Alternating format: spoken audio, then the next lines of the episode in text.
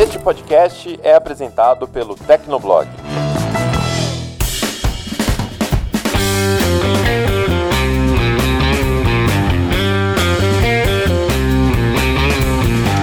Olá, ouvinte! Seja bem-vindo! Está começando mais um episódio do Tecnocast. Eu sou o Thiago Mobilon. Eu sou o Paulo Riga. Eu sou o Lucas Braga. E eu sou o Matheus Gonçalves. Todo mundo resolveu lançar os seus próprios serviços de streaming e vai ficar cada vez mais difícil para os meros mortais, né, para assinar todos os serviços individualmente. Isso nos lembrou do Tecnocast 78, onde falamos sobre a necessidade de um bundle de bundles. Pois bem, 2020 chegou e o bundle de bundles é real. Então aguenta aí que a gente já conta tudo depois da caixa postal.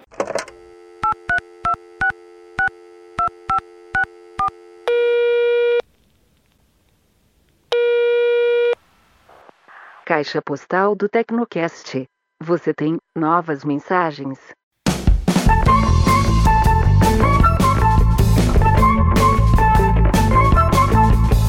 Este Tecnocast é um oferecimento do Porto Seguro Alto. É isso aí, olha só esse número. Só 30% da frota circulante no Brasil tem seguro, que é muito pouco. Todo mundo sabe que seguro é importante, mas algumas pessoas acham que é inacessível para elas, né? Talvez porque elas não conheçam os benefícios do Porto Seguro Alto. Assim que você contrata, já não fica mais preocupado com aqueles imprevistos do dia a dia. Mas tem mais. Além dos serviços para o seu carro, como guincho ilimitado, chaveiro 24 horas e troca de bateria, eu já precisei disso, inclusive, você pode contar com o pessoal da Porto Seguro na sua casa. E com o Porto Seguro Alto, você também tem mão de obra gratuita para reparos elétricos, hidráulicos e até em diversos eletrodomésticos. Ou seja, dá para contar com a Porto Seguro em qualquer lugar. Em qualquer lugar mesmo. Se você precisar de algum serviço, você entra no aplicativo Porto Seguro Alto ou chama no WhatsApp ou pelo portal do cliente no site que eles resolvem tudo para você. Assim você fica mais tranquilo para curtir todos os momentos da sua vida. Para saber mais, acesse o site portoseguro.com.br/alto ou fala com seu corretor.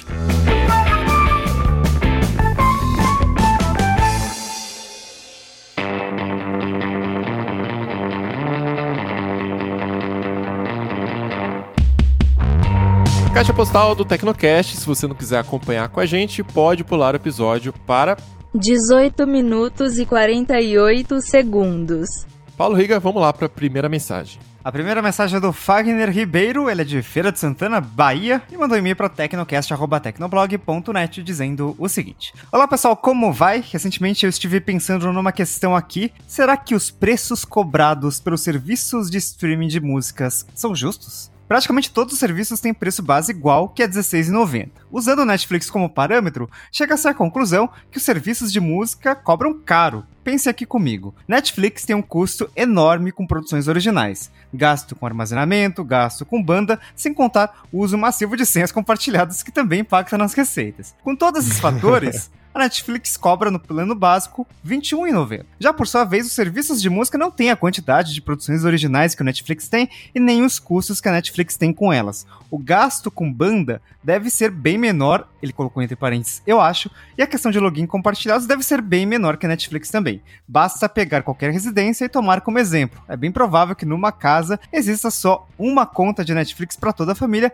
mas é difícil imaginar uma conta de Spotify para todo mundo. Sem contar que esses serviços de música funcionam basicamente como middleman, apenas como intermediadores entre os verdadeiros criadores de conteúdo, que são os artistas e os ouvintes. Então, pessoal, é ou não é caro pagar por esses serviços de música? Gostaria de ver essa pergunta respondida no podcast. E ele colocou um PS aqui. Daí você deve estar se perguntando que o Amazon Music Prime custa R$ 9,90. Mas aí eu te digo que os R$ 9,90 no serviço da Amazon, se fossem só para música, até repensaria a minha tese. Mas esses R$ 9,90 é para uma cesta de serviços. Nesse caso, é mais que flagrante aí o dumping. Portanto, a Amazon não é régua para medir nada nesse caso. Abraços a todos. Olha aí, o Fagner já matou uma parte do que vai ser discutido hoje nesse Tecnocast, né? Acho que casou bem essa seleção aqui do, da mensagem dele. Eu tenho dois comentários, tá? Talvez fique um pouco longo aqui, mas vamos lá. Eu acho que primeiro, esse negócio de justo é muito relativo. Não existe isso de preço justo. Preço justo é o que você aceita pagar. Se uma porção grande de pessoas o suficiente aceita pagar, isso sustenta a operação da empresa, logo é o preço justo para essa porção de pessoas. Se não tem gente suficiente pagando para sustentar a empresa, a empresa vai ser obrigada a encontrar um novo modelo de negócios, cortar custos e tudo mais. É assim que funciona a lógica de mercado, basicamente. Agora, é difícil comparar precificação de streaming de música com precificação de Netflix, né? A gente vai até falar bastante disso aqui nesse programa, né? Netflix investe uma cifra gigantesca de dinheiro próprio para dinheiro de investidor, etc, né? Para produção de conteúdo. Né? Então, quando você assiste um filme, a receita ali é da Netflix, e ponto final. Né? E quando você ouve uma música num serviço de streaming, é um middleman que tá ali, então, portanto, o middleman vai pagar uns centavinhos por cada streaming para cada label ou para cada artista e por aí vai. Né? Então, por isso que o custo do streaming de música é muito mais alto do que o custo do streaming de vídeo. Lógico que aí a gente tem que calcular também quanto que a Netflix investe em produção de conteúdo próprio, dividir pela quantidade de conteúdos, pelo sucesso que o conteúdo faz, o quanto que ele converte em assinatura, enfim, para saber o preço médio e tirar uma relação com o que o serviço de streaming paga para os artistas, né? Não dá para fazer essa conta, obviamente. Mas de forma simples aqui, né, para explicar de forma simples, existe um custo no streaming de música que é um custo crescente. Esse custo, ele tá atrelado a cada reprodução, então não dá muito para você reduzir. E no caso da Netflix, se ela for bem sucedida o suficiente, esse custo vira marginal.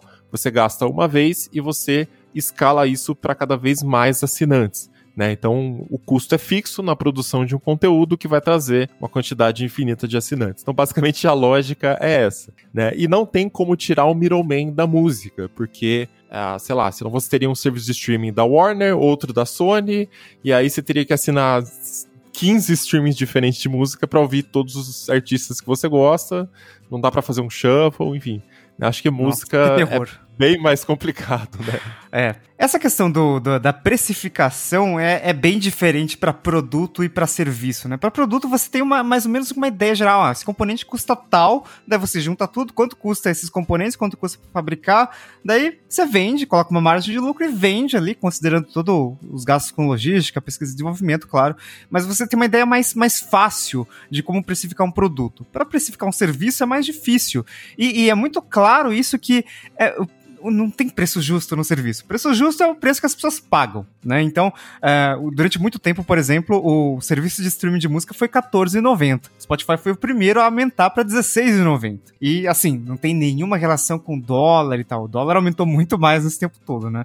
Quando serviço de música custava R$14,90, o dólar custava R$1,70 no Brasil. Isso era em 2011 e tal. Hoje o dólar tá 5 e pouco e nem por isso o serviço de música custa 50 reais. Então não aumentou na mesma proporção. E eu participei recentemente de uma entrevista coletiva com o VP de, de operações de logística do Mercado Livre e ele teve uma fala assim que eu lembrei agora, que é o seguinte: tem lugar que para enviar um produto custa 60 reais o frete. Você vai cobrar 60 reais do cliente frete? Não.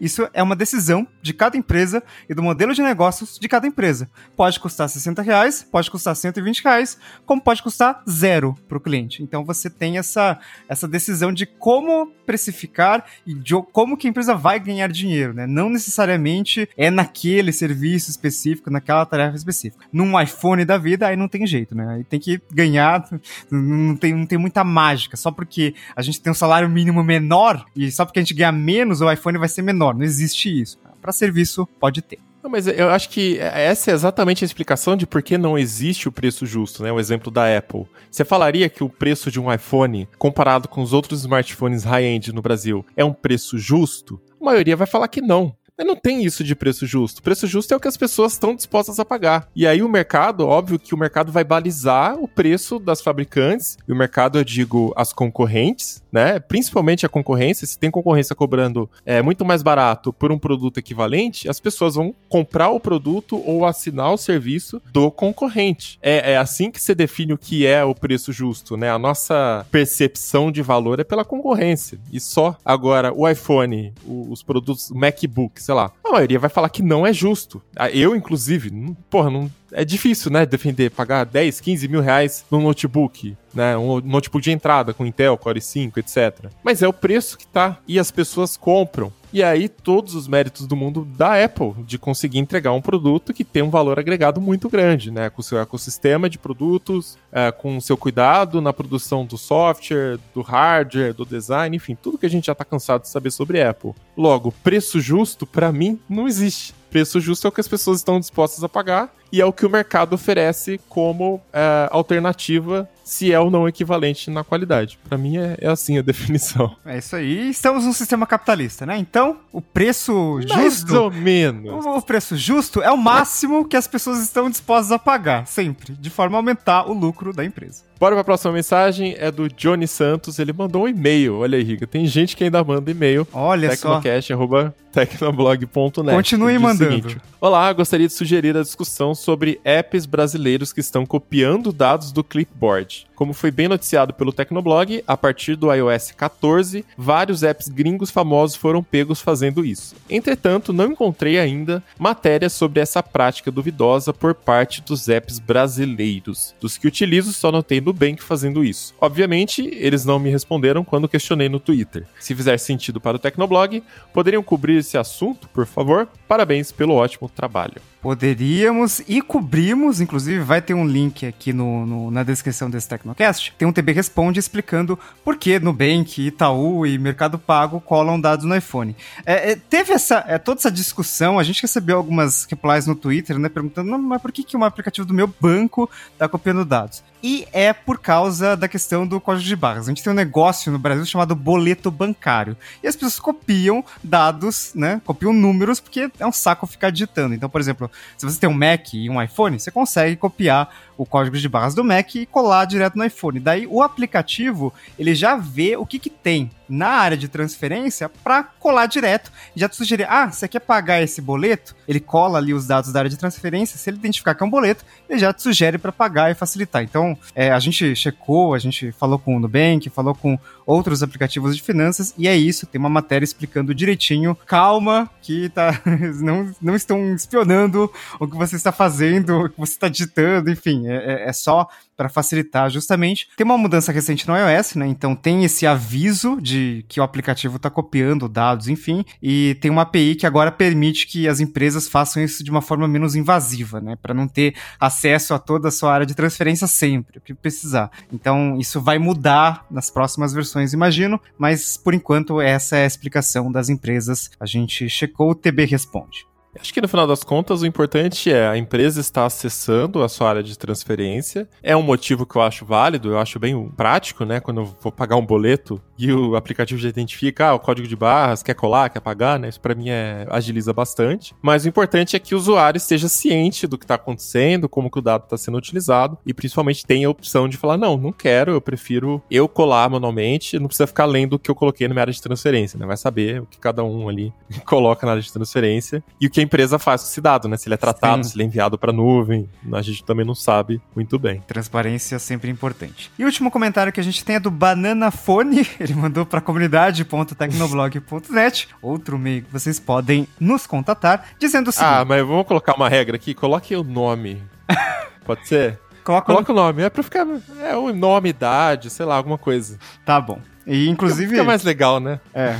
Geralmente eu, eu, eu, tento adivinhar, porque as pessoas mandam e-mail e elas deixam o telefone na assinatura. Aí pelo DDD eu consigo. Ah, tá. Ou, ou, ou então dá pra pesquisar no, no LinkedIn da pessoa. Mas enfim, vamos lá. Cherokee Holmes. O, o, comentário, o comentário é o seguinte: é sobre o Tecnocast 169, Velozes e Silenciosos. A gente teve, a gente gastou um tempinho pra, chegar nesse título, mas enfim, a gente, a gente, conta a história no momento futuro. Mas o Banana Fone comentou o seguinte: será que com o macOS sendo todo renderizado em ARM e em processador próprio, os Hackintoshes tendem a acabar? Com certeza é algo que ainda vai demorar. Essa migração de x86 para ARM ainda tem muito chão pela frente, mas é possível que o Hackintosh venha a ficar mais difícil e inviável? Essa é a pergunta que tá todo mundo fazendo, né? Desde que surgiram ali o, os rumores do, do Apple Silicon, né? Que ainda nem era Apple com Silicon, era é, Apple vai usar ARM. Mas difícil saber, né? Uma resposta. E, e, o contrário também, né? Será que vai poder rodar Windows nesses Macs com ARM? Né? É. Porque hoje é muito fácil. Sim. Hoje você, tem, você clica ali no, no Bootcamp,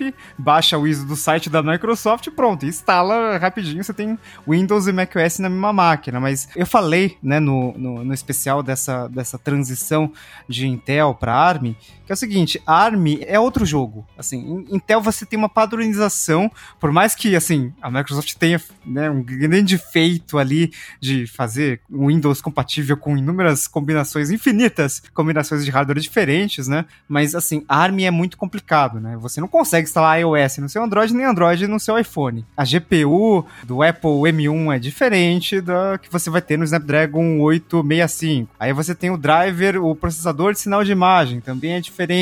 Então, é, é tá tudo muito integrado ali, né? E a Apple fez muita questão de ressaltar isso uh, do macOS integrado. Ah, vai melhorar a webcam porque o processador de sinal de imagem do Apple M1 otimiza sei lá o que. Depois, todos os reviews de MacBook Air criticarem um único ponto, o único ponto de crítica é justamente a webcam. Mas enfim, é, tá, tá muito mais integrado. Agora, o fato é o seguinte: a Apple já disse que, primeiro, eles já lançaram o MacBook Pro com M1 e com Intel ao mesmo tempo, né, nesse último evento, e vai ter suporte para Intel nos próximos anos. Então, assim, nos próximos cinco anos, imagino eu, não deve ser um problema tão grande você rodar, tentar rodar macOS, embora isso não seja oficial, né, e seja meio questionável, não vai ser um problema tão grande você continuar rodando macOS num PC comum.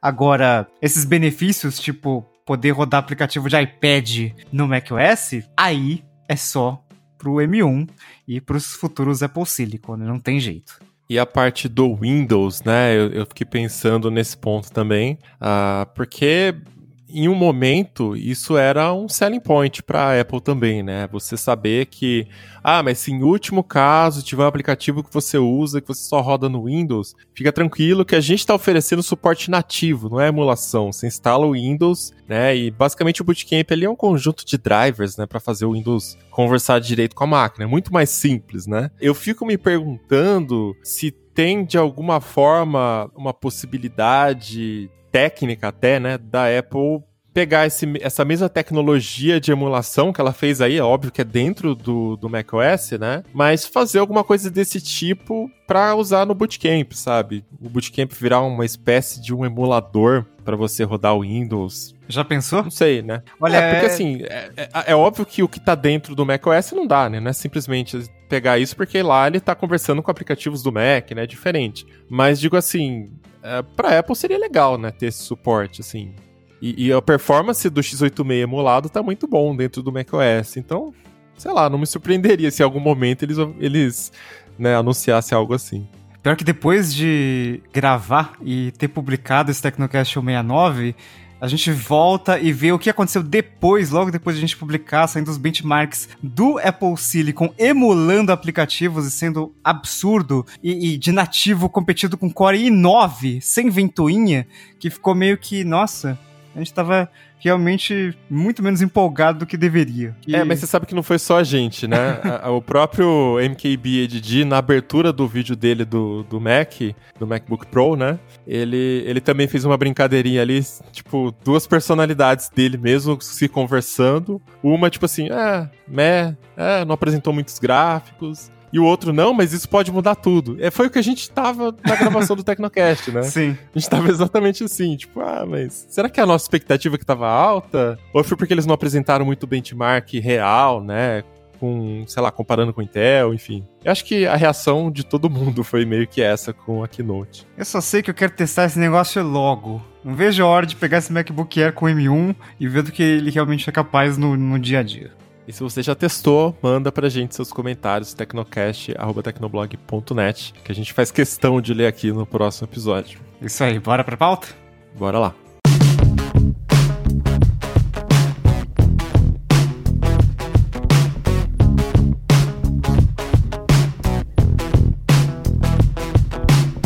Bom, faz três anos que a gente gravou o Tecnocast 78, um bundle de bundles. Aliás, Vai fazer três anos exatamente dia 23 de novembro, então foi bem pontual essa pauta, né? E a ideia dela surgiu porque a Disney Plus está chegando oficialmente no Brasil, inclusive hoje, né, no dia da gravação, e a gente começou a contar no dedo aqui quantas coisas a gente já tá assinando, né, Riga? O que, que, que, você já tem aí? O que, que vocês já têm, né, de assinatura aí? Olha, eu tava me comparando com os entusiastas da equipe, eu acho que eu tô assinando pouca coisa, né? Na verdade, eu tô assinando só Apple One, então tem Apple Music, Apple TV Plus, Apple Arcade e um espaçozinho ali no iCloud. Tem o Amazon Prime, que já inclui ali o Prime Video, o YouTube Premium, porque, né, ouvir, ver vídeos em plano de fundo sem anúncios é vida, muito bom. E também agora o Disney Plus. Então, assinei hoje, nesse exato momento em que estamos gravando aqui. Tinha uma promoção legal de seis meses grátis ali, daí eu assinei aqui, enfim, estou consultando o catálogo ainda nesse dia de estreia do Disney Plus no Brasil. Bom, eu acho que eu sou um pouco mais consumista em assinaturas. Ah, com certeza. Porque vamos lá. Vamos lá, eu tenho Netflix, eu tenho o Amazon Prime, eu tenho o YouTube Premium, que para mim é, vale mais a pena do que terapia. É, eu uso também Spotify, tenho também o Office 365, eu tenho uma assinatura também do iCloud só para aquela mensagenzinha do backup parar de encher o saco. E agora o Disney Plus também que eu assinei. Não, você não trocou o iCloud pelo Apple One? Não, não troquei porque eu não gosto do Apple Music e para mim não fazia sentido. É, eu também Mas não... você usa Spotify, então. Eu uso o Spotify, o Spotify. E o Spotify, por sinal, que não, quem paga a assinatura não sou eu, eu tô dentro do plano familiar, então obrigado, meu irmão, por pagar o Spotify, eu pago o Netflix e a gente tá todo certo. Agora o Toad é o pior, porque o Toad é o gringo da gravação aqui, né, Toad? É, não, é, é, Então lá, eu, eu me sinto meio privilegiado, porque é muito mais, muito mais simples ter esse tipo de coisa aqui, né? Mas assim, da- do, do último Tecnocast que a gente gravou sobre o bando de bundles até hoje, teve um nome que saiu, que é o YouTube TV, que era o meu pacote principal de, de televisão, que, as, que assistia os canais aqui e tal. E agora eu tô só com Netflix, Disney Plus, é, o Amazon Prime Video, que inclui aí também a HBO, Hulu, HBO Max, um, que mais? O, a ESPN Plus para assistir os esportes aqui dos Estados Unidos. Além disso, eu pago também o PFC Internacional do Brasil para assistir o futebol aqui, né? Para poder assistir os jogos de futebol do Brasil aqui. E além disso, eu tenho o OneDrive, eu tenho o Office 365. Para música, eu uso o Spotify e o, eu pago o YouTube Premium, que dá acesso ao. Como é que é o nome do novo serviço de música? O, antes era O o Google Play Music. Music. E aí virou YouTube Music, alguma coisa assim. Ah, esses são só os, os serviços que eu tenho hoje em dia. Mas saiu um deles, que é o YouTube TV, eu não tenho mais. talvez eu perca pra todos, então, porque eu tenho Apple One, eu troquei o, o iCloud. Eu tinha o iCloud mais barato pra ter backup de iPhone, isso aí não tem como, precisa, né? E eu tinha também um plano de Apple TV Plus, mas ainda tava, acho que na gratuidade, né? Do primeiro ano. Você usa o iPhone lá, você tem a, a versão grátis por um ano. E, enfim, aí eu troquei esses dois pelo Apple One. E troquei o Spotify também, plano família, tudo pelo Apple One. Então, tô me forçando a usar o Apple Music mesmo, já assinei no plano família. Então, no final das contas, se somar todos esses serviços, fica até mais barato do que ficaria assinando separadamente, né? Então, virou uma assinatura só por 37 e pouquinho. É, e aí, cancelei então o Spotify. Eu tenho uma assinatura do mais barato também do Google Drive para poder fazer backup das fotos. Sei lá, não confiei de fazer backup das fotos com formato lossless, porque eu apago tudo localmente, deixo tudo no Google, né? E ah, tem o Prime também, da Amazon, Netflix, que é o padrão, todo mundo tem que ter Netflix pelo menos. E acho que é isso, acho que eu só tenho isso, pra falar a verdade. Eu não tenho assinatura de software, não tenho mais nada. Você não eu não assina, Adobe, você não assina o YouTube? então, eu assinei o YouTube, aí eu falei, ah, vou me forçar a usar o YouTube Music, né? Essa mesma estratégia da, da Apple. Cara, eu não consegui de jeito nenhum me adaptar ao YouTube Music, porque a sensação é que eu estava eh, assistindo, ouvindo vídeos do YouTube e não assinando uma biblioteca de música, saca? E o aplicativo é uma confusão, eu não consegui transferir as músicas do Spotify pro YouTube Music automaticamente, né? Tem um, um serviço que transfere, e aí o que ele fez foi criar um monte de playlist, e ficou uma zona. O aplicativo eu achei muito ruim. Então, assim, eu tô sentindo falta da parte de anúncios, né? De tirar os anúncios, porque isso realmente é muito ruim sem o a assinatura. Mas ainda tô me segurando. Cancelei a assinatura do YouTube Premium. Não, eu, não, eu não te julgo, não, porque o serviço de música, esse YouTube Music aí, eu, sei lá, eu só, eu só assino porque tem, ele meio que mescla tudo ali do YouTube, tira propaganda, caramba, 4. E, mas quando eu comparo com o Spotify, o meu serviço de música principal ainda é o Spotify. Tem um motivo só, uma única situação bem peculiar sobre onde eu ouço música através do YouTube Music, que é quando eu estou tomando banho e quando eu estou ouvindo música no NES Mini, que por algum motivo quando eu tô ouvindo música através do Spotify, a música para no meio. Sei lá, dá uns 30 segundos, ele para de tocar a música. Eu tenho três uh, NES Minis assim, acontece com os três, já tentei trocar. Então, só por causa disso, essa é a única situação onde milagrosamente, através do serviço do Google, conectado num, num speakerzinho do Google, aí funciona, que é uma beleza estranho. é, tem, tem algumas outras coisas que eu andei assinando também, mas eu acho que são mais é, para empresa, né? Tem bastante coisa que eu andei assinando, servicinho barato, coisa para empresa, que aí eu nem me pergunto se eu acho que resolve um problema e, e tira horas de trabalho, eu já vou lá e assino, acho que vale a pena. É, para usar para trabalho, eu não assino o pacote da Adobe, mas eu comprei o Affinity Photo numa, numa promoção. Porque, cara, usa-se uma vez de vez em nunca, sei lá, uma ou duas vezes no mês, é muito pouco, então não faz sentido uma assinatura para isso. E eu comprei também o aplicativo Things, que todas as opções do mercado hoje são de assinatura. Você paga ali alguns dólares, 6, 7 dólares de assinatura. E se você for converter o preço que eu paguei à vista no aplicativo do Things, que eu comprei para o Mac, para o iPad e para o iPhone, deu uma palada e foi quase 300 reais nesses três aplicativos. Só que se eu converter em dólar e dividir por, sei lá, três anos de assinatura, já fica muito mais barato do que qualquer aplicativo assinando mensalmente. Então, sei lá, nem conto como assinatura, né? É.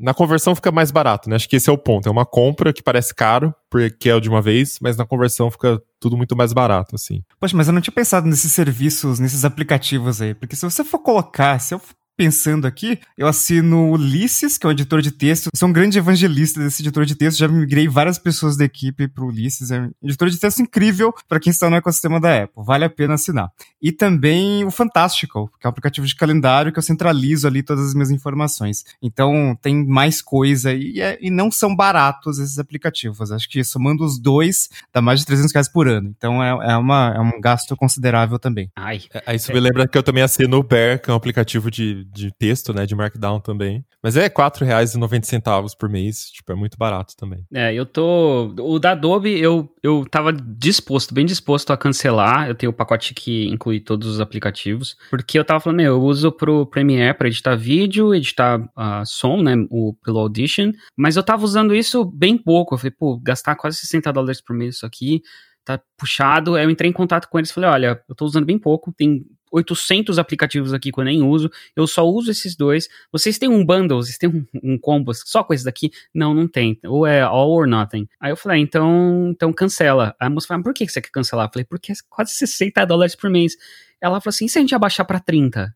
Aí eu, ah, ah, ah ok. Então tá, aí eu tô pagando R$29,90 agora no, no pacote ah, da Adobe. É tudo nada menos que você queira cancelar. Daí você tem Exato. a outra opção.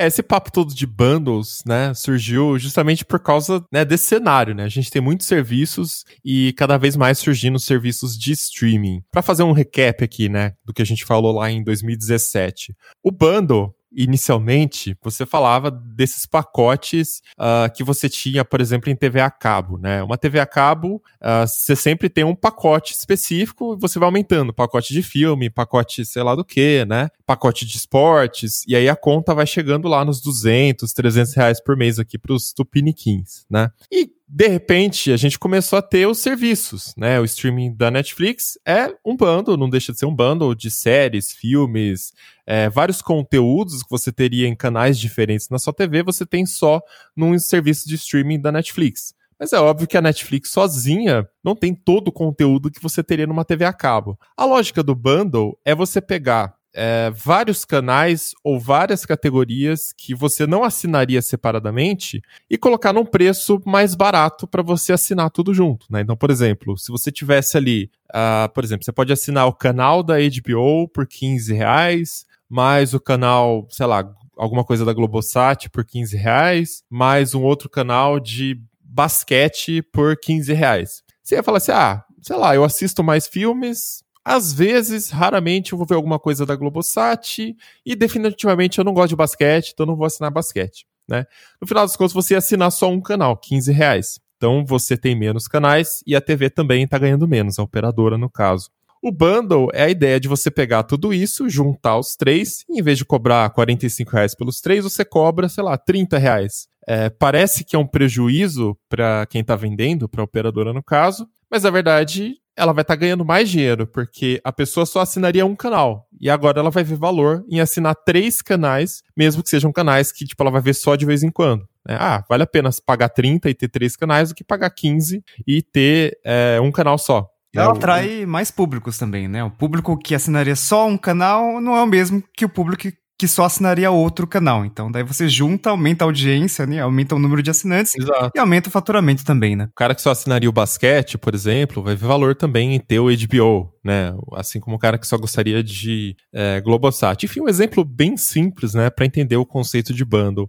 O bundle existe no offline com jornais, né? Você tem ali um bundle de cadernos, cultura, esporte, cidade, sei lá mais o que. Um bundle e... de cadernos mesmo. Muito, muitos cadernos. Não, e de e tem conteúdos combo... também, se foi ver, né? Tem vários níveis isso. Não, e tem combo também que você assina diferentes revistas da mesma editora. Então é um outro tipo de bundle também que existe. Então, quando a gente começou a falar de chegada de serviços de streaming, né, no Brasil, é, a gente já começou a pensar nisso também, né? Como é que vai ser? Porque a gente estava todo feliz que, ah, dá para cancelar a TV a cabo e ter só Netflix. Mas de repente você tem Netflix, Disney Plus, Amazon Prime, Apple TV, HBO, uh, ah, sei lá, eu já nem consigo contar todos aí, só para falar de streaming de séries e filmes, né? E a gente tava ventando essa ideia lá em 2017 sobre necessidade de, porra, daqui a pouco você vai ter que ter um bundle de bundles né, um pacote de pacotes, porque o próprio serviço de streaming já é um pacote de conteúdos. E basicamente é isso, cortamos para 2020 e estamos aqui com esses pacotes. Apple One oferecendo várias coisas, a Disney Plus chegando no Brasil também com várias, vários acordos, né, com Globo, com operadoras, o Lucas vai poder explicar isso melhor também. Ah, então, no final das contas, o bundle de bundles é real, né, gente? Com certeza, com certeza. Um, um exemplo aí, por exemplo, você comentou do, do, do, do pacote de, sei lá, TV a cabo e tal. O YouTube TV, ele começou como um, uma TV, simplesmente tinha alguns canais, e aí eles foram inflando, foram inflando, foram inflando, e hoje virou praticamente uma TV a cabo que tem outros bundles também dentro do YouTube TV. Com isso em mente, eu assinei a Disney Plus, Dentro da Disney Plus, eles tinham outros bundles, que incluem aí, como eu falei, a ESPN Plus e o Hulu. E dentro do Hulu, quando eu fui parar para pensar, tem vários canais e vários conteúdos que eles são é, duplicados. Quando eu falo, eu tô pagando na, no YouTube TV, eu tô pagando também na Disney Plus, e quando eu vou assinar, quando eu ver os canais, os canais são parecidos, as séries têm disponíveis nos dois, nos dois bundles aí.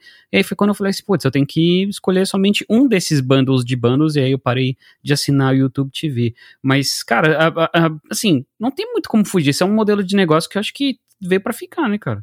É, isso existe, eu falei do mundo offline, no, no, caso da mídia, né? Mas isso tá em tudo. A gente já falou aqui de outros bundles, por exemplo, o Big Mac é um bundle. Né? Se você vai no McDonald's comprar o lanche é um e a batata frita, é, se você vai comprar o lanche e a batata separadamente, fica mais caro do que comprar o, o pacote lá, o número 1, um, número 2, né? Que já vem com a coca grande, com refri grande, enfim. Então é uma forma de fazer um bundle também, né? No mundo offline.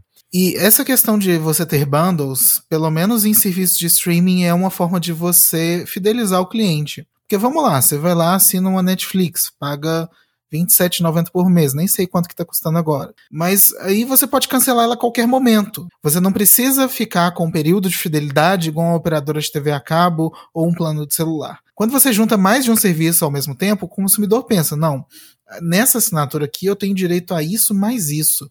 Eu até nem estou assistindo Netflix agora, mas eu uso muito outro serviço que está vindo junto no bundle. Então, assim, é uma forma também que essas empresas é, consigam diminuir toda a taxa de churn, de desligamento dessas assinaturas.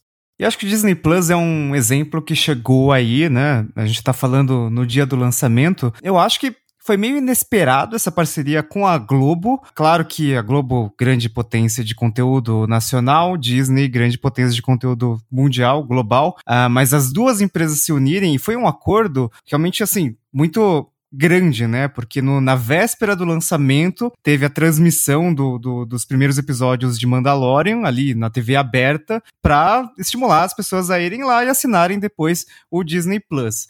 E isso envolve também o bundle com o Globoplay. Eu acho que eu não assinaria, por exemplo, só o Globoplay, ou só o Globoplay. Eu assinaria talvez o Globoplay mais os canais ao vivo, porque daí inclui os canais da Globosat, né? Inclui Globo News, por exemplo. Se eu pudesse assinar só Globo News, eu assinava só Globo News. Mas não tem essa opção e a Globo, obviamente, não vai dar essa opção, porque acho que muita gente faria a mesma coisa e daí é menos dinheiro para eles. Então não faria sentido comercialmente. Mas um bundle Globoplay, mais canais Globo, mais Disney Plus, você economiza uns trocados ali e você tem é, muitos conteúdos, né? Então é, é, faz sentido, assim. E a Disney, além dessa parceria com a Globo, chegou com Mercado Livre, sabe? Então eu, eu, assinei aqui porque eu tenho 50% de desconto por um ano no Disney Plus, né? Por causa do, do nível 6 ali do Mercado Pontos, por exemplo. E teve também parceria com Bradesco, parceria com Vivo. Imagino que várias outras estejam em andamento, em negociação, mas eles chegaram com o pé na porta, assim, né? Do tipo, se não der certo aqui no lançamento, não vai dar mais, né? E, assim, globalmente, né, no, no, no lançamento nos Estados Unidos, enfim, deu muito certo, né? Eles tinham uma meta ali de assinantes para cinco anos, bateram isso nos primeiros meses. Então foi um sucesso absurdo que a Disney conseguiu com esse serviço. Pô, eles estão oferecendo aí. É, eu posso assistir Wally, eu posso assistir filmes Star Wars, eu posso assistir filmes da Marvel, eu posso ver tudo isso. Eles perceberam que o, o, o assim, Assim, isso serve para todos, serve para Netflix, serve para Amazon, serve para todos esses serviços.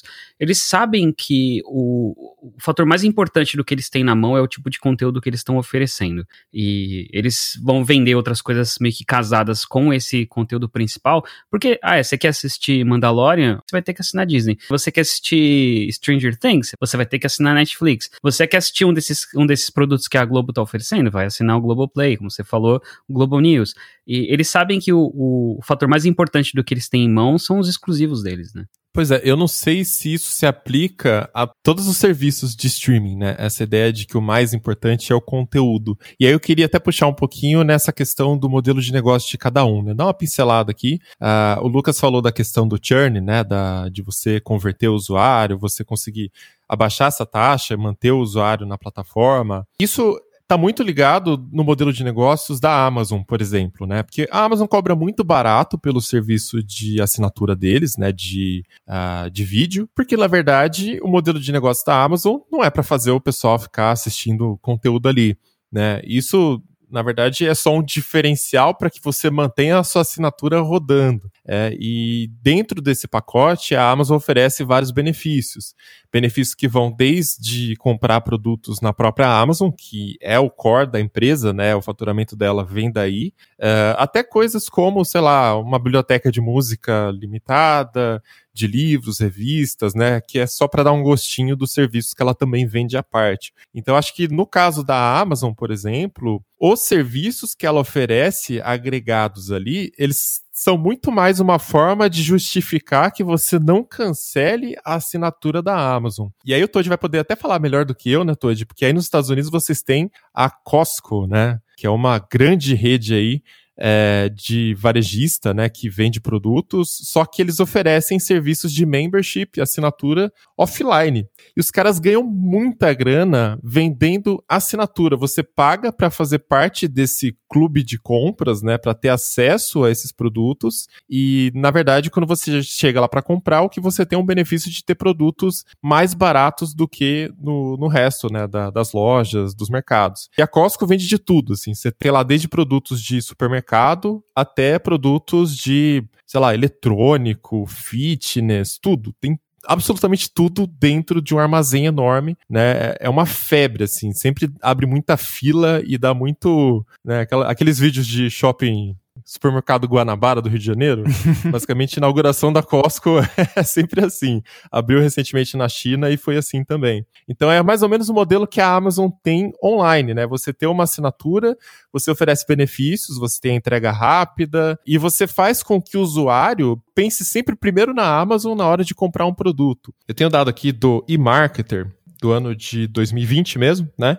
Que 80% dos membros Prime eles primeiro vão na Amazon quando eles querem buscar um produto, né? E só 12% deles que vão primeiro no Google. E para os membros que não são Prime, a relação fica em 50-50, né? Então, só para a gente entender é, por que, que a Amazon foca tanto em oferecer agregados ali. Então, não necessariamente ela vai ter o melhor streaming, não necessariamente ela vai ter a melhor biblioteca de músicas e tudo mais, mas a ideia é ter coisas que façam com que as pessoas não cancelem o Prime, né? E cobra barato por isso, porque na verdade ela ganha é, vendendo produtos. Essa é uma analogia muito boa, cara. É, a, no conjunto do, dos fatores, na soma dos fatores aí, né, a pessoa fala, pô, mas eu tenho essa. Por que, que eu vou assinar o Amazon Prime? Ou o exemplo que você deu. Por que, que eu vou assinar uma assinatura de um supermercado? No Brasil, acho que o, o exemplo parecido seria o macro, né? Ah, por que, que eu vou pagar para entrar num supermercado. Porque, o que, que tem de, de, de, interessante nisso? Porque na soma dos fatores no final do ano, depois que você compra tudo, por exemplo, usando o exemplo da Amazon, eu tenho Amazon Prime, eu consigo receber os produtos que eu compro no dia seguinte, às vezes no mesmo dia, sem custo adicional por isso. O serviço de atendimento ao cliente que eles dão é algo assim, de outro mundo, dificilmente você vai ter um problema, então você pensa, ah, vou comprar um produto aqui que é um, um, valor considerável, por que eu vou comprar nesse outro site aqui? Se eu sei que eu não vou ter problema com a Amazon,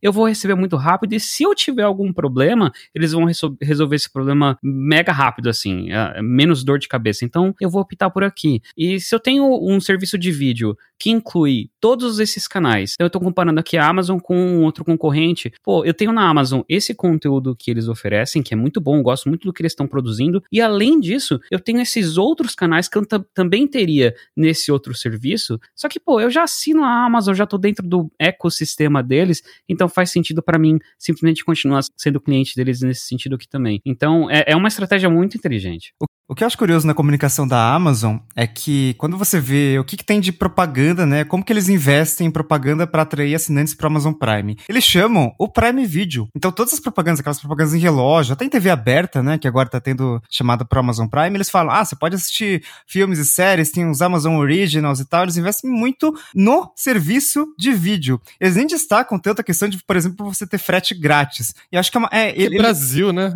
Não, mas eu, eu, eu imagino que, sei lá, eles, eles parece que é um caminho natural pro usuário que tem Prime Video, no final das contas ele descobre, hum, ah, tem um frete grátis para isso aqui, né? De repente ele tá acessando alguma coisa, alguma série lá, é, ele passa na Amazon e começa a pensar na Amazon como a loja que vai entregar ali, que tem um preço ok, assim, vamos combinar, no Brasil não é nada demais, é um preço ok, mas que tem frete grátis e entrega rápido, inclusive estão expandindo, né, tá colocando vários gal galpões e armazéns em vários locais do Brasil para acelerar entregas não só no sul e sudeste, né, que são os lugares de sempre, mas também no norte e nordeste. Mas quando eu vejo, por exemplo, que, que as acabei de acessar aqui minhas últimas compras de Amazon. Aí tem lá, lisoforme, tem uma espátula de inox para, sabe, legumes e cortar massa e tal. Tem refil de, de filtro, que é tipo 24 reais, baratíssimo. Tem Veja, então, são coisas que eu compraria, sei lá, no supermercado, mas eu resolvi, sei lá, eu tava passando na Amazon em algum momento eu decidi comprar. E veio dois dias depois, com frete grátis, enfim, não paguei nada mais. Mas eu só comprei porque eu já sou assinante Amazon Prime, senão eu não teria pensado na Amazon, né? Então é muito louco esse negócio de você focar num produto específico, num benefício específico ali, mas depois o consumidor percebe que ele tem outras coisas no pacote, coisas que ele nem sabia que ele tinha. E eu queria lembrar aqui o seguinte: quando o Amazon Prime chegou no Brasil, é, o Prime Video era vendido anteriormente por R$14,90 por mês. Enquanto a assinatura do Amazon Prime, que te dá frete grátis, cai a R$ 9,90 por mês. Você ainda consegue assinar o Prime Video sozinho, pela Vivo, com os mesmos R$ 14,90. Eu não sei quem seria a pessoa que assinaria isso sem saber que o mesmo serviço custa mais barato e te dá mais benefício. Mas é aquela coisa, ela te chama pelo Prime Video, né? Ou então ela te convence a assinar o serviço pela plataforma de streaming, mas no final ela consegue converter isso em outras vendas. Então, no final das contas, vale a pena para eles. Sim, eu acho que esse, essa questão de divulgar mais o Prime Video é uma coisa bem Brasil, né? Novamente, acho que o Todd vai poder confirmar, né? Porque ele mora lá nos Estados Unidos, onde o Prime faz sentido de verdade. E aqui no Brasil, Prime para entrega ainda tá bem engatinhando. A Amazon tá começando a fazer os CDs, né? até a gente ter uma infra legal que garanta as entregas rápidas, igual você tem lá nos Estados Unidos, vai demorar um pouquinho. Então, enquanto isso, é, vamos adquirir usuário, é, nesse mercado que já está super aquecido, a, a Netflix já está super bem posicionada, é, outros players estão chegando no Brasil, então vamos dar um jeito aqui, né? Tanto que a estratégia deles é atacar a Disney, né? Ter no catálogo ali uma grande programação de filmes e séries da Disney, coisas que, enfim, agora estão sendo até removidas. É, é, assim, no, aqui nos Estados Unidos eu, eu diria que a estratégia ela é, é, ela é invertida. Aqui o que eles mais oferecem, o que mais chama atenção é você assinar o Prime. Então, assine o Prime, porque com o Prime você vai receber os produtos uma, na sua casa o mais rápido possível, e tem centro de distribuições aqui perto, então os benefícios você tem desconto, os benefícios eles fazem ao redor de compra. Então eles querem que você não vai mais pro, pro mercado, você não vai sair de casa mais. Compra tudo pela Amazon. Quer fazer a sua compra do mês? A gente entrega comida fresquinha na sua casa. Você quer uma ferramenta? A gente vai entregar. Você precisa de algo para agora? A gente entrega em duas horas. Então é muito forte a estratégia aí ao redor da, da parte de delivery. E aí, assim, eles falam: olha, já que você tem o Prime, já que a gente faz essa entrega inteira, você sabia que você também tem direito aqui a assistir esse monte de vídeo, esse monte de canal e esse conteúdo exclusivo aqui também? Então tá tudo dentro dessa assinatura, cara. Assim, é tudo assiste, cara, consuma. Então a estratégia é um pouco diferente. Mas a Amazon tá sendo muito inteligente com a forma com que ela tá uh, expandindo dentro do Brasil. Primeiro que ela chegou antes do Google, por exemplo, em outros serviços, então ela tem é, enorme maioria aí de quando você compara pessoas que compram produtos que tem Alexa comparado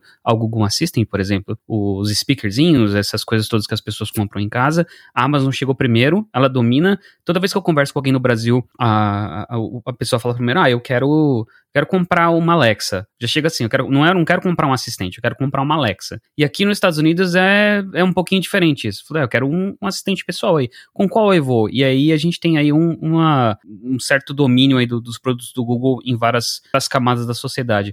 Mas assim, o que a Amazon está fazendo do Brasil, incluindo essa, essa parte de, de como ela está expandindo em relação aos vídeos, né, a, a, a, oferecer serviços de streaming, ela demonstra dessa forma que ela entendeu como funciona o mercado brasileiro, ela entendeu o consumidor brasileiro. E enquanto ela não tem a mesma presença em entregas na parte de, de logística, da mesma forma que ela tem eficiente, como ela tem aqui nos Estados Unidos, enquanto isso não existe no Brasil, ela vai continuar ofertando o que chama mais atenção do público brasileiro, faz todo sentido. E eu acho que na Netflix, sim, Todd, se encaixa aquilo que eu estava falando da qualidade do conteúdo, né? Um pouquinho, talvez talvez em Disney, né? A, a, Netflix, acho que ela foca muito em séries, né? Tem muita série e tem muito conteúdo novo. Aliás, a gente já falou as cifras aqui, não tem uma de cabeça agora, mas cada ano que passa, são mais e mais bilhões que a Netflix investe, né, em produção de conteúdo próprio.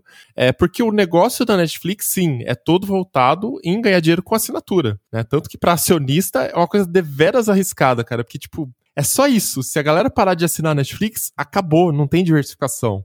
Né? Se você pega Microsoft, que também tem bundles lá com é, agora vai ter xCloud, tem o, o, o, Game Pass, tem Office 365, né? Então a Microsoft também está se posicionando dessa forma com assinaturas e seus bundles de, de conteúdo, de serviços, né? É, só que é bem diversificado. Tem serviço de servidor, coisa para empresa. Microsoft tem uma receita bem diversificada. E a Netflix não, é só conteúdo, né? Você falou da, da, da Microsoft, me lembrou também outra coisa que a gente não comentou aqui. Eu acho que a gente também não comentou no último bundle de bundles, que são. Ah, isso tá, tá sendo algo difundido agora, que são os bundles de games que tanto a Microsoft quanto a Sony e até a Nintendo estão fazendo. Você paga uma assinatura por mês e você tem acesso a um catálogo gigantesco de jogos que você pode ou baixar, instalar no seu jogo e jogar enquanto você for assinante dessa, desse pacote, desse bundle, ou às vezes você pode fazer streaming, como tem os do, da, da xCloud, o serviço Sony também, eles estão tentando fazer isso. O Stadia estava tentando fazer isso também, que não deixa de ser um bundle de games. Eu acho que vale a pena a gente, a gente comentar isso aqui, que é um, um mercado que tende a crescer. Bom,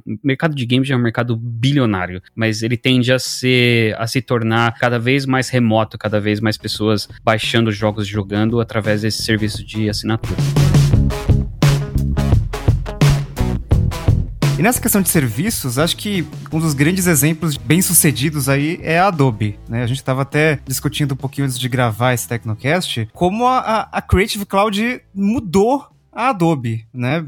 Assim, basicamente deu um fôlego para a empresa, assim, inacreditável. Quando você vê o gráfico de faturamento, inclusive o gráfico de lucro da Adobe, é um negócio absurdo, né? Eles conseguiram mudar dessa, dessa receita de vender licença, né? Vender CD de Adobe Photoshop para vender. CD. É.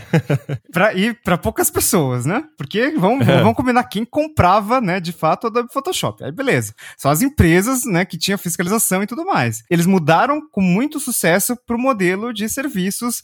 Ah, você paga todo mês aqui e daí você tem direito a atualizações, enfim, não precisa não precisa pagar de novo. Você comprou o CS3, o Photoshop CS3, não precisa pagar de novo pelo CS4, porque a agência mudou o software novo e daí não é mais compatível com, com o seu Photoshop. Enfim, era uma zona e daí você tem agora receita de serviço muito mais consistente, muito mais constante também, dá muito mais dinheiro e, claro, quando você vê a precificação da Adobe, é um negócio muito louco, né? Porque a gente estava até vendo aqui. Se você comprar só o, o Photoshop mais o Lightroom, né?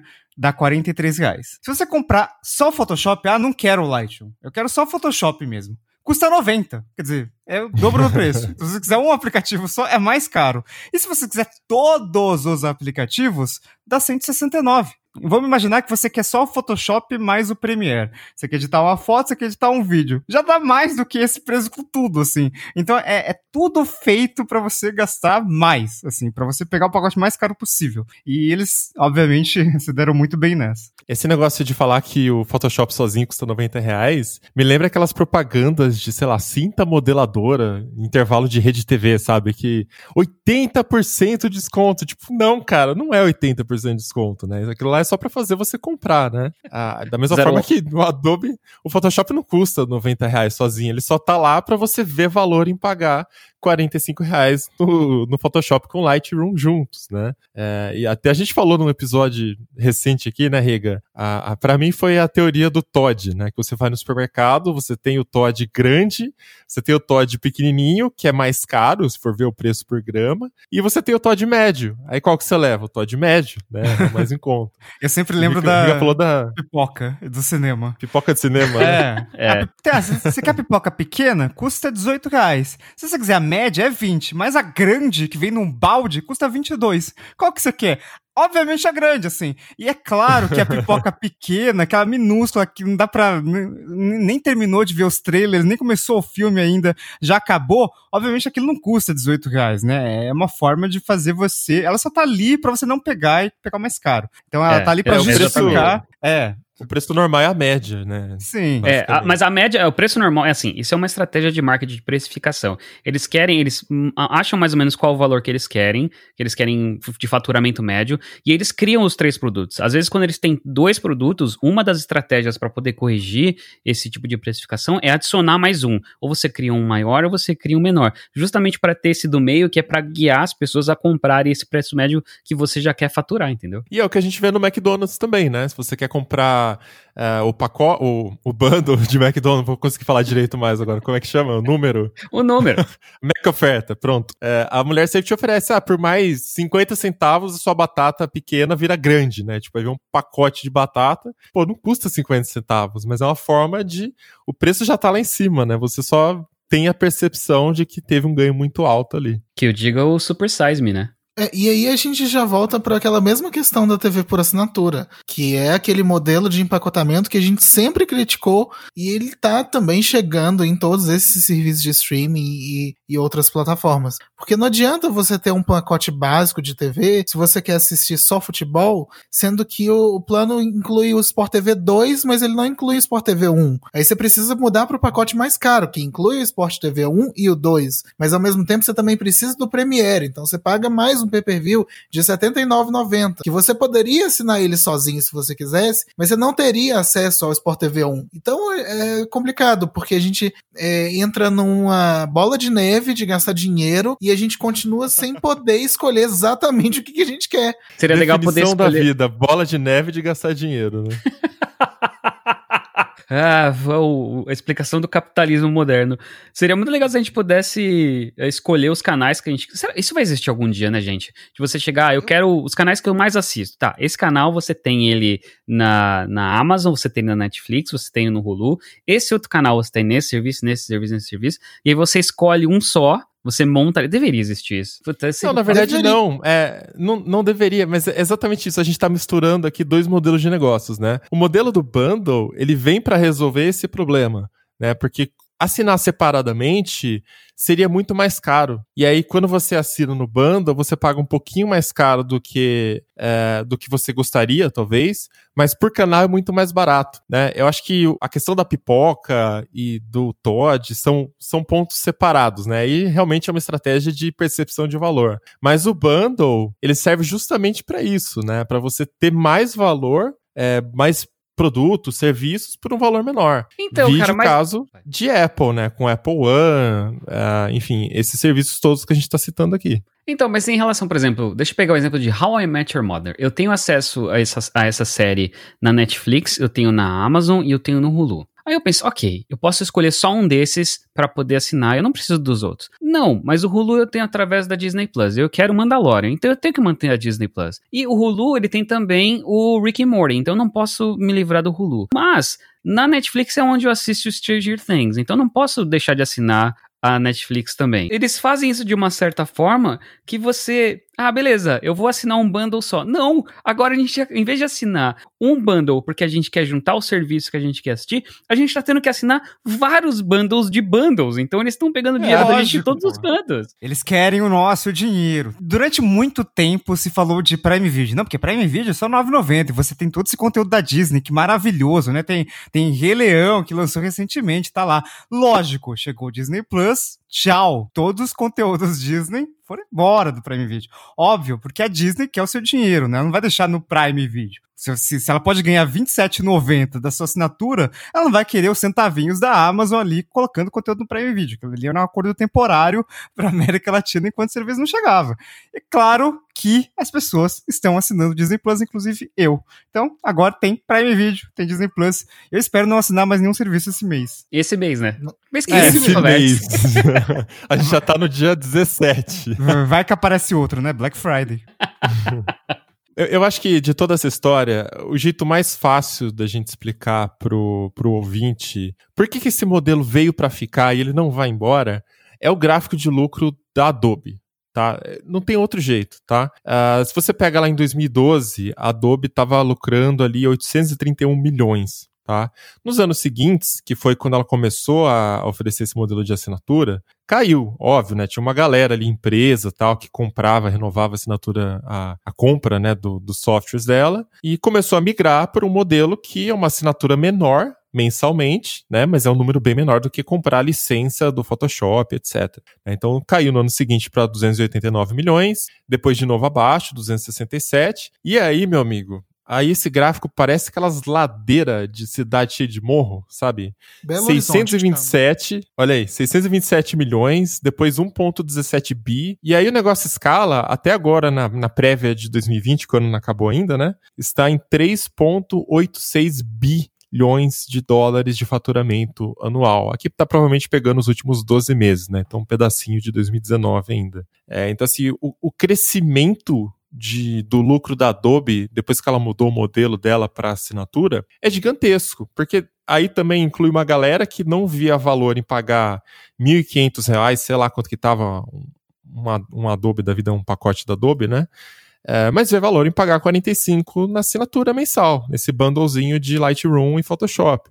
Da mesma forma, tem muita gente assinando serviço de, de games, tipo Game Pass, porque vale muito mais a pena. Você paga R$ reais, você tem é, vários títulos ali, Microsoft está sempre adicionando coisa nova, né? E títulos que para comprar separadamente, é, primeiro que é uma dor de cabeça, né? Você paga, sei lá, 100 reais, 200 reais um jogo, não curte, para devolver, né? Nunca devolvi. Mas enfim, um jogo digital. Então, faz sentido. Você paga R$ reais, se você usa bastante, é, você está sempre assinando ali esse serviço, né? E aí, cara, a questão é, cada serviço desse que a gente está falando traz alguns benefícios que são diferentes, né? Netflix é o mais claro, porque são só conteúdos ali, está pagando para assistir. Apple TV já traz é, outros serviços embutidos, né? Armazenamento. Nos Estados Unidos tem também serviço de news, vai ter o de fitness. Que mais? Putz, acabou de me lembrar que eu assino a Peloton também. Putz, cara, eu tenho, eu tenho que parar de gastar dinheiro, de verdade, mas tô ficando muito assustado com isso. Agora, a Disney Plus está chegando como um canal de distribuição também, né? A Disney não é só um serviço para ter streaming, tanto que se for ver, ela cobra um, um, um valor bem barato, até nos Estados Unidos, né? Acho que é R$6,99, né, Todd? É, R$6,99 o pacote individual, pacote família acho que é 15, 14,99, acho. E tem um pacote que é 9,99, que vem com rolo e SPN Plus também, né? Então é um bundle de bundles de bundles. É, é, é esse aí o que eu tenho. né? E, então, assim, se for comparar com Netflix, é muito mais barato, mesmo nos Estados Unidos. Né? Porque a Disney, assim como a Amazon, ela tá vendo no, no seu pacote muito mais um canal de distribuição. Né, ali ela consegue colocar conteúdos. ah, por exemplo, o Mulan foi vendido separadamente, se eu não me engano, né? Acho que foi também quase 30 dólares. Isso. Você pagava É, como se fosse o dentro- preço de um, de um ingresso de um, de, um, de um ticket de cinema. Exatamente. Então ela teria que ter acordos com TV, com coisas, teria um monte de middleman antigamente para distribuir o conteúdo dela. Agora não, é direto com o usuário, o canal é próprio. Então ela consegue usar esse canal para várias coisas. É, ali dentro ela consegue criar oportunidades de séries, de filmes, de várias coisas que, sei lá, não rende cinema, não rende outras coisas, mas que pode fazer sucesso no app de streaming. Fica mais fácil de testar uma série diferente, alguma coisa, né? Que você não está preocupado com o Ibope. É, a gente até falou isso em outros Tecnocast, né? Que você consegue testar mais um serviço de streaming, porque isso só deixa o catálogo mais rico. Mesmo que menos pessoas assistam, tá lá como uma opção. E para Disney, isso é uma oportunidade de fazer produtos, né? A Disney tem, cara, ganha uma quantidade de absurda de dinheiro com licenciamento, com produto, essas coisas. E gera oportunidade também de fazer coisa para parque, né? Atrações novas. Então, para Disney é muito mais um canal de distribuição, né? Acho que é isso também.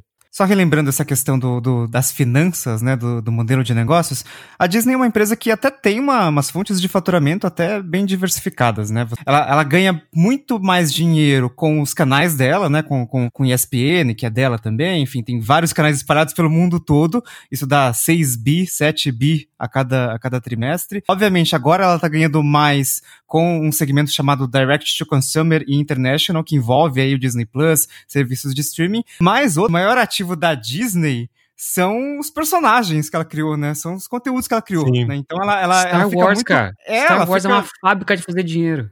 A, Disney inteira é uma fábrica de fazer dinheiro, ela consegue rentabilizar muito bem esses personagens, né? É, a Disney ela tem essa vantagem de, de se retroalimentar em relação a todos os produtos que ela oferece, porque se ela bota uma criança pra assistir um filme da Disney que nunca assistiu, depois disso ela vai comprar um, brinquedo, depois disso ela vai para aqui nos Estados Unidos pelo menos, ela vai pra uma atração num parque de diversão e lá ela conhece um outro produto, depois ela assiste isso na televisão. Então pra ela faz todo sentido e talvez por isso ela consiga ser um pouquinho mais barato do que a Netflix, por enquanto. Porque ah, eu imagino que esse preço vai subir no futuro. Eles vão perceber, ah, ok, dá pra gente bater de frente com a Netflix na, na questão de preço. Sim, né? eu acho. Eles falaram, né, que a ideia deles é lucrar até 2023, se eu não me engano, com a operação de streaming. Mas é aquisição de usuário, né? A prioridade deles agora é conseguir mais usuários. E aí entra na mesma estratégia de Amazon, né? Eles estão ganhando dinheiro vendendo produto, então tanto faz se cobrar uma assinatura de 9 reais, né? De 10 reais. Então vale a pena cobrar barato para adquirir usuários nesse começo. Eu ouço vocês falando esses preços de assinatura em real. Você falou do, do pacote da, da, do- da Creative Cloud por 169, eu,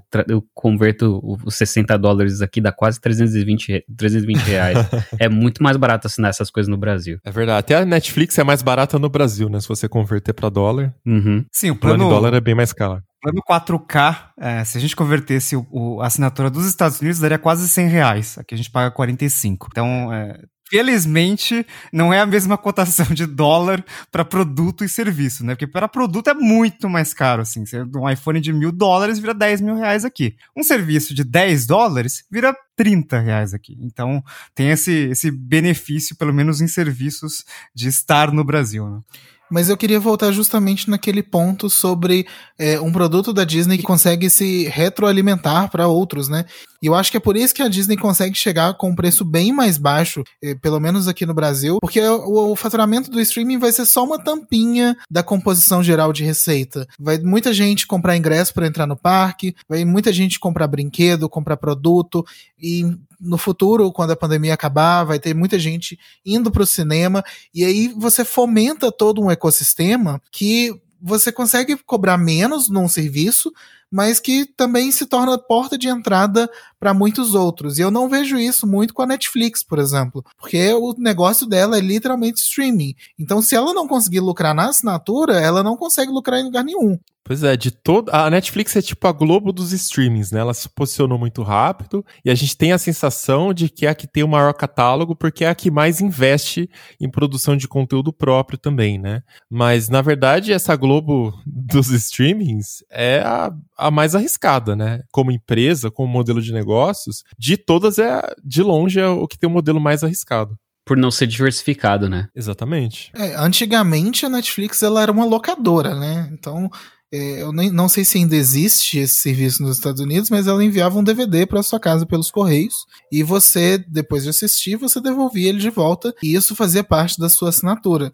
É, a chegada do streaming foi uma forma dela diversificar o modelo de negócios, mas no final das contas foi uma retomada do negócio inteiro, né? Então, sabe-se lá se a Netflix vai se reinventar para ter novos produtos no futuro. Acho muito complicado enxergar algum futuro é, em um novo produto, ela teria que realmente inventar algo do zero e, enfim, é muito por aí mesmo. Uh, só a termo de curiosidade, existe uma empresa ainda aqui que é a Redbox que faz esses serviços de, de aluguel de DVD e CD. Existe ainda. A empresa que foi uh, criada pelo McDonald's lá atrás ainda existe lugar nos Estados Unidos, tipo farmácia que você vai, você consegue alugar DVD. Eu não sei quem faz isso ainda, mas beleza. E quando a gente fala de conteúdo perene, né, é por que a Netflix não larga o osso de Friends, por exemplo? A gente até falou isso num outro episódio, que o PH Santos participou aqui também com a gente. É, o, o Friends e The Office, eles são as séries que têm mais watch time, né? É o que, nos Estados Unidos pelo menos, é o que mantém as pessoas assinando o serviço, porque é a série que você assiste, ah, almoçando, precisa colocar alguma coisa rápida, jantando, sei lá. É, Falou aqui Friends, Feijão com Arroz, The Office, né? O que o pessoal já tá acostumado. É, e pra, pra Disney, ela já chega com um catálogo de conteúdo muito perene, né? Se você olhar historicamente, assim, de toda a história da humanidade, é, os personagens, os filmes, as séries é, de maior sucesso de bilheteria, de cinema, de venda, tudo, a Disney tá no topo de tudo, cara. É, eu não tô com, com agora aqui com os gráficos exatos, mas eu lembro que era uma coisa absurda, tipo assim, dos top 10 filmes, é, seis são da Disney, saca? É tipo, ou mais, assim. Então são números absurdos. Então, quando a gente junta isso com a métrica do watch time, fica assim muito claro, né? Tá explicado por que, que é essa febre, por que, que ontem foi trend topics no Twitter, a galera virando meia-noite esperando a Disney liberar os aplicativos, né? Porque é conteúdo perene. É o que para muita gente, tipo eu, eu falei assim: "Ah, não sei se eu vou assinar porque sei lá, o que tá lá eu já assisti, né?" sei lá, é filme, eu já vi. Não sei se eu quero assinar um serviço de streaming por causa disso. Mas para muita gente é isso. É, cara, eu não acredito que agora eu tenho aqui é, no meu aplicativo da Disney todo esse conteúdo, tipo, dos desenhos, das animações, do Star Wars, tudo, saca? A galera vai assinar só pra ter, por causa disso. E aí eu tenho uma crítica com relação ao lançamento do Disney Plus no Brasil, que o que, que é um conteúdo um grande exemplo de conteúdo perene da Disney barra Fox, Simpsons. E aqui no Brasil chegou só a temporada 29 e a temporada 30. Então, assim, poderia ter chegado todas as temporadas, né? Porque é um conteúdo rápido ali de consumir, cada episódio tem 20 minutos. É, é tipo um, é um The Office da, da, da Fox, né? Então, é, poderia ter chegado muito mais completo. E tem várias outras críticas que apareceram nesse Day One, né? Tipo, filme musical sem legenda. Então, teve. A, a Disney deu uma explicada ruim ali, que não convenceu muita gente, uh, mas teve, teve esses problemas aí no, no, primeiro dia. Mas é fato que Disney Plus com certeza foi um grande, grande exemplo de sucesso de uma empresa de conteúdo que foi lá e, ah, vamos fazer. A gente criticou tanto a HBO em algum episódio, né? Que é uma empresa de conteúdo que se ferrava muito em tecnologia, né? Todo, todo domingo caía. Isso era muito ruim. Todo domingo caía, porque Game of Thrones. E Disney conseguiu, né? Acho que é, eles tinham aquela meta de 60 milhões de assinantes, 60 até 90 milhões de assinantes até 2024. E tudo bem, teve uma pandemia no meio, né? As pessoas estão mais em casa, né? Mais dispostas a consumir conteúdo, mas essa meta aí já bateram, já está em 73 milhões, antes mesmo do lançamento no Brasil. Então a meta de 2024 já foi batida, enfim, eles, eles já ganham bastante dinheiro com, com Disney Plus.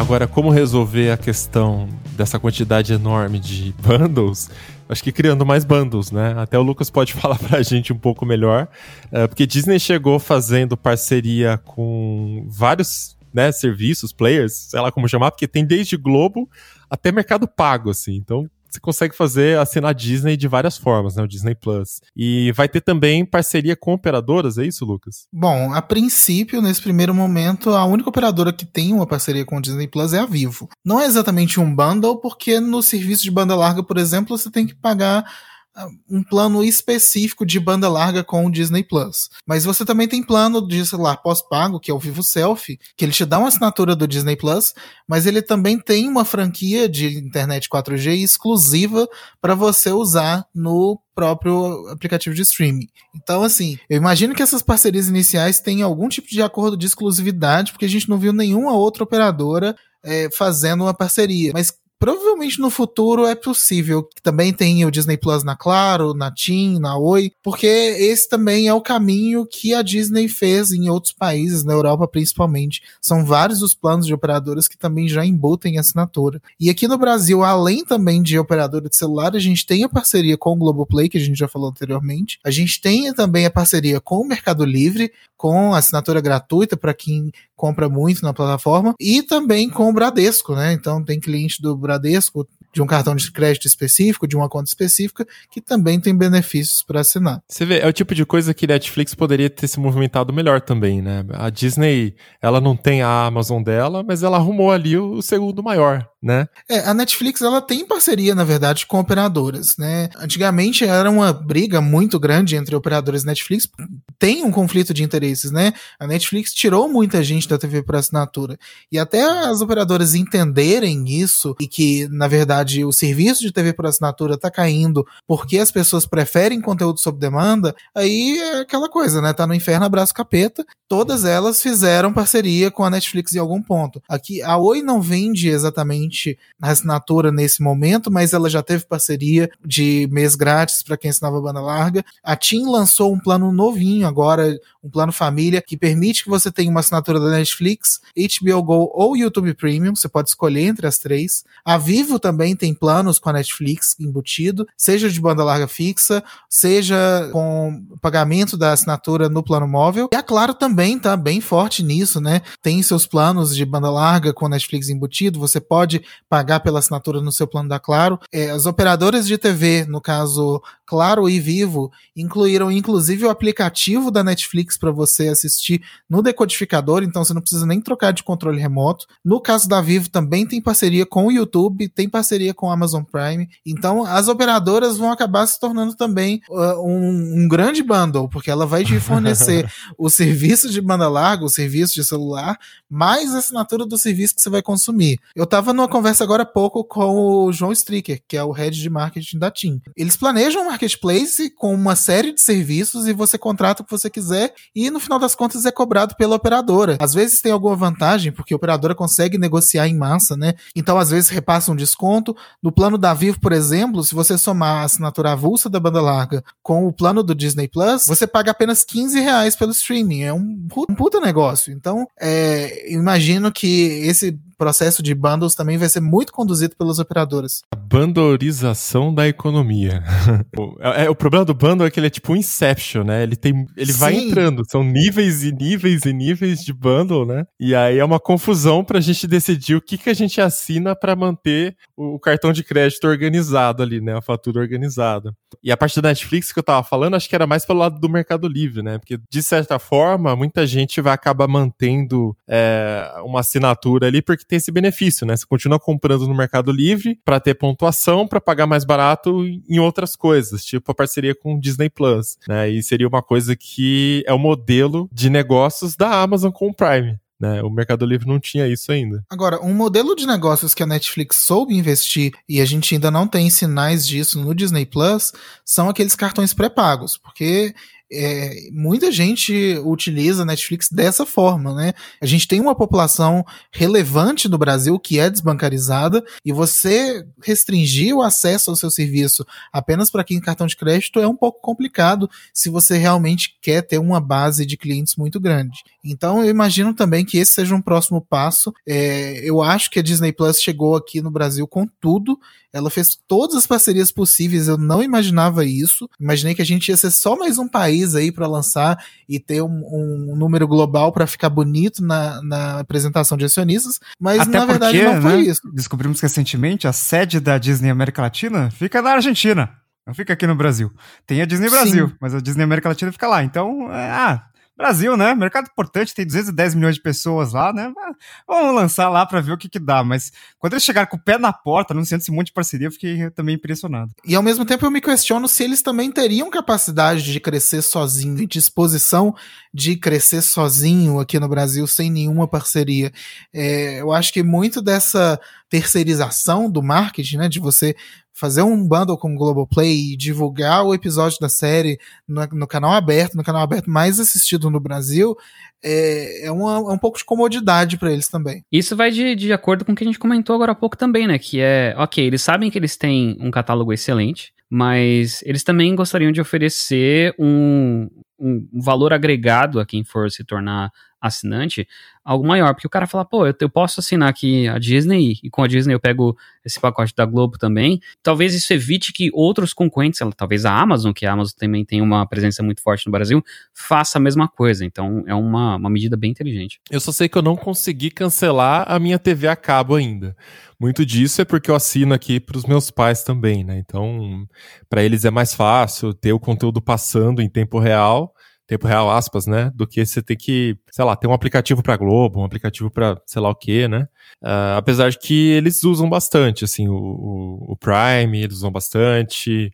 É, tem muito conteúdo lá que agrada mais meus pais. Eles gostam muito de filme de ação, essas coisas, então tem bastante coisa no Prime né? E, e usam bastante tudo, assim, Netflix, até agora começaram a usar também o Apple TV Plus, que eu tenho o bundle, né, de, de serviços da Apple, mas estou esperando o momento que eu consigo realmente cancelar tudo, TV, manter só um plano de internet forte, né, já tô aqui nos 200 mega na minha região, e ter aplicativos, ter serviços, porque a TV já suporta, meus pais já aprenderam a mexer, né, então já posso assinar para eles, não preciso mais ter a TV para eles, e é isso aí.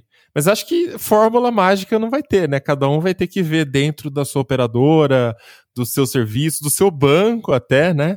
O, o que você usa mais e fechar seus pacotes ali. Cara, assinatura tá em todo lugar, até iPhone, né? Você paga hoje com assinatura, dois anos, desconto de 30% no preço final, para você financiar e trocar a cada dois anos. Né? Então, basicamente tá em tudo a assinatura agora, acho que não tem mais volta. Próximo passo é o Mobilon cancelar a TV por assinatura dele da Vivo e passar a pagar Apple One, Globoplay, é, Amazon Prime, tudo pela Vivo. É, aí vai tudo pro mesmo lugar de novo. E chegamos ao ponto zero mais uma vez. E pra quem realmente fica perdido em qual serviço de streaming assinar e sente saudade do serviço de TV por assinatura, mas não quer ter o serviço de TV por assinatura, a gente já vê também um movimento do mercado de lançar um serviço de TV a cabo pela internet, que é o caso do Claro Box TV lá, que você paga 50 reais por mês, tem cerca de 80 canais e aí você volta a estaca zero, porém pela internet. Então você assiste o canal linear, mas se sente moderninho. Se sente moderninha é foda. Ah, e pouca gente sabe, mas por R$ 9,90 você pode ter acesso ao Tecnocast, ao Tecnoblog e ao grupo de assinantes. Olha aí. Olha aí. Você tá zoando, mas num episódio em breve falaremos isso oficialmente. Olha aí. Eita. Cara, com essa curva da Adobe, você acha que eu não vou lançar serviço de assinatura? Já tô planejando aqui. Tá Vamos, certo. inclusive vai, vai ter Disney Plus na assinatura. Tecnocast Plus. Tecnoblog Vai Plus. ter Disney Plus, vai ter Moto G renovado a cada dois anos e vai ter também Team Nubank Beta. e Team Beta. Pronto. Isso, pronto. Pacote imbatível. Pra você pagar com seu Nubank. Muito bem. É, mas você vai pagar com o seu Nubank porque o seu Xiaomi não tem NFC. Porra, burn.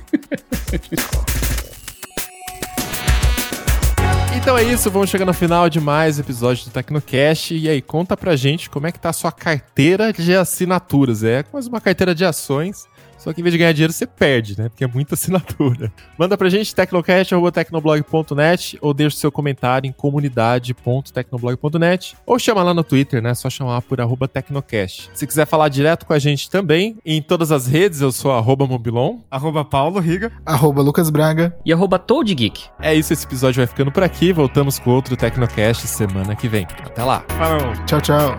Abraço.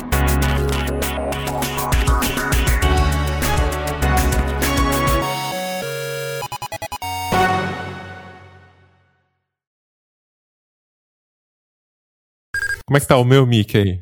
Limpo, sem interferência? Sim, tá bom. Tá bem bom. Eu tô, eu tô incomodado que a, a minha onda de áudio tá muito mais baixa que a sua. A minha também tá baixa, mas a minha sempre esteve baixa, né? Não, Mas a sua tá mais alta tipo, de todo mundo, cara. É. Não, a, a minha sua- tá mais baixa que a de vocês. Não, tá a não. sua tá mais alta. Ah, é?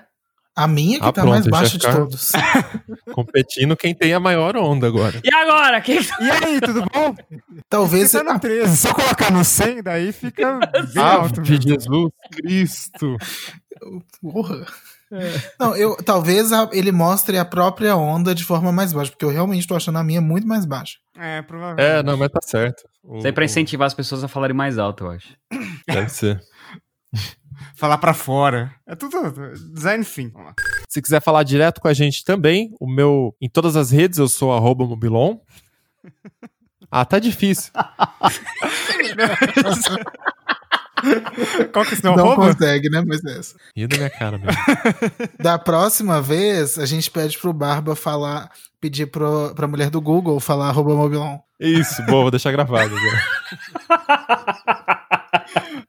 Arroba Mobilão.